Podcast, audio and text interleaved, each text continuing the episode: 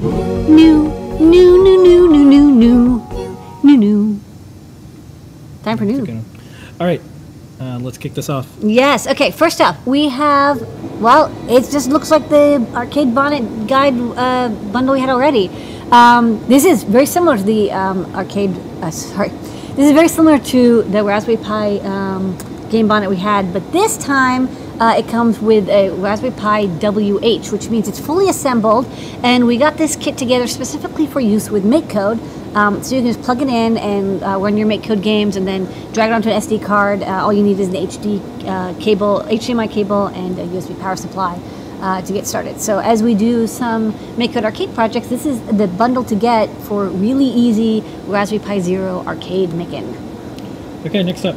Okay, star the here of the Calliope is the Calliope. Um, so the Calliope Mini is a board from Germany, which is a derivative of the Microbit. It uses the same chipset as the Microbit, it's the NRF51822, and it has some other similarities. It's got um, the 5x5 LED matrix you can see. Um, again, it's got that same chip. It's got the same programming chip as well, so you can uh, program it the same way with drag and drop. Um, but besides that, it actually has a couple differences. Well, one, it's flat on the bottom, so it might be better for some uh, projects where you want it to sit flat on a, um, a piece of paper or fabric, so it's maybe more wearable friendly. Um, it's got a bunch more breakouts here that you can solder to. Instead of the edge mount connector, it's got these um, six kind of star pads around the corner, uh, in different corners. Um, there's four GPIO and then power and ground. And I think these four GPIO also capacitive touch and analog inputs. Um, there's a built-in buzzer. Is a buzzer over here. It still has the A and B buttons. Um, they're different colors. One's blue and one's pink, which is kind of cute. It's got a much more advanced uh, inertial measurement unit. So the microbit has a magnetometer plus accelerometer. This has a nine degree of freedom uh, magnetometer gy- gyroscope, which means it can do um, a lot more complicated positioning and motion sensing. It's got a built-in NeoPixel here. Um, it's got a MEMS audio microphone, so it can detect audio as well. And it looks like you can solder on some chips here if you'd like. And then it's got two uh, Grove connectors, so if you have Grove um, add-ons or adapters that you can want to add if you want to add more capability or sensing, instead of alligator clipping, you can just plug them in. Um, it's also much bigger, as you can see, and it, it is a little bit more expensive because it has all that extra hardware. That said, um, it can use uh, MicroPython. You would use the microbit definition, and then you would just uh, treat all the hardware as if it was connected to microbit pins. You can also use a version of MakeCode um, for the Calliope. They have like calliope.makecode.com or something, and um, it's uh, available. And it has blocks for all the little built-in um, add-ons like the microphone and, and the piezo beeper.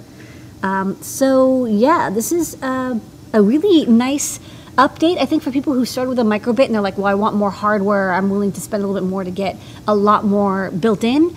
Um, this is way more powerful and advanced in its ability to connect to external hardware and have hardware built in. So Yeah. that's the Calliope. Comes with neat stuff too. It comes with uh, some stickers. Book. It comes with a book. Um, all the documentation is in German, but it's it's very easy to use. Comes with a USB cable and battery pack as well. So it's a very nice uh, addition to the MakeCode MicroPython family. Modules. We got some modules. Modules. Okay, we got two modules. We've got the uh, this is the NRF52 832, which is also uh, the same module we use in our Feather and NRF52 832. It's a uh, Cortex M4 with a BLE. It's um, doesn't have USB built in. It doesn't have native USB, um, but it's a pretty powerful uh, NRF52 chip. So this is a module. If you are an advanced programmer, you're like, oh, I know what SWD is. I have a JLink. Um, you can use so there's Arduino code, there's MicroPython code, there's um, there's um, uh, Mynewt has support for it. There's some other RTOSes that have support for this chip. However, you're on your own. It doesn't even come with a bootloader. It's completely blank. So when you get this chip, you'll have to solder it onto a PCB and get it working. Yeah, but if you want one that has USB support, Likewise, yes, we have also the NR52 840, which is the same chip that's used in our Feather NR52 840. This is again just the module, comes blank, no bootloader, no code, no nothing. And this one also has pads on the bottom, so it's a lot more challenging to solder. Uh, the NR52 832, you have a shot of hand soldering it, not easy, but you can do it with um, some skill. This has, um, uh, if you can go to the photo, this has all the pads on the bottom, as you see. Uh, you cannot solder them from the side, so you do need to have a stencil and you need to have hot air or uh, some other rework system that can can heat up the whole board to uh, melt the paste. But you know, this is uh, these modules from Raytac. They're FCC CE TELEC certified. They're tin. They have the antenna. They have a bunch of uh, passives and, and crystals and stuff inside of them. They're very easy to use. And of course, you can use our feathers as um, a reference design for when you want to use them. So each one is now available in the store for your own design. Okay. We got some radio fruits. Radio fruits. Yeah. Choo choo. We Okay. Here we go. Here we Look at go. this Here nice we go. Here we go. Last week we had the radio LoRa bonnet, and this time we've added more. Um, we've now got, um, they all look very similar, but we have the RFM 69. So this is a radio, not LoRa. You can see a demo here. You can send packets. Um, and we also have this in 900 megahertz and 433 megahertz. You can adjust the frequencies a little bit, but um, they're they're meant to be around that, you know, plus or minus 50 megahertz. There's no Um, bonnets that uh, or LoRa that have OLEDs that I could find. No, this is I, I you know we because we have this extra space. We're like, well, what should we put there? And we're like, should we put a GPS? And it's like, Yeah.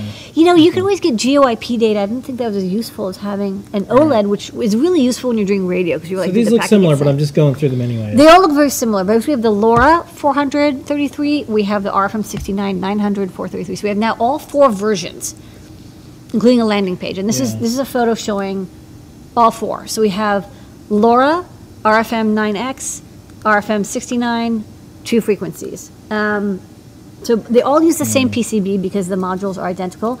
The code is different. We've got code for both in CircuitPython.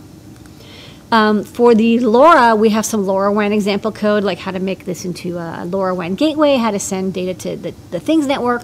And for the RFM69, it doesn't speak LoRa. It's less expensive. It doesn't go as far. But if you're, you know, want to send data to and from feathers, uh, so maybe you know set up a, a sensor node where this is um, an RFM69 with a radio. It's talking to three different feathers uh, that also have RFM69 radios, and then it can funnel that data to the internet. So you can make your own, you know, low-cost radio networks using these really great chips. Um, both chips have, um, you know, retransmission and encryption, and um, uh, the OLED will, of course, let you know the status. And of course, you, you can send the, use the buttons to send data or send test packets or change modes or something. So these are kind of the easiest way for you to add LoRa or packet radio capabilities to um, your Raspberry Pi. They were they're Raspberry Pi Zero shape, but they of course work with a Pi 3.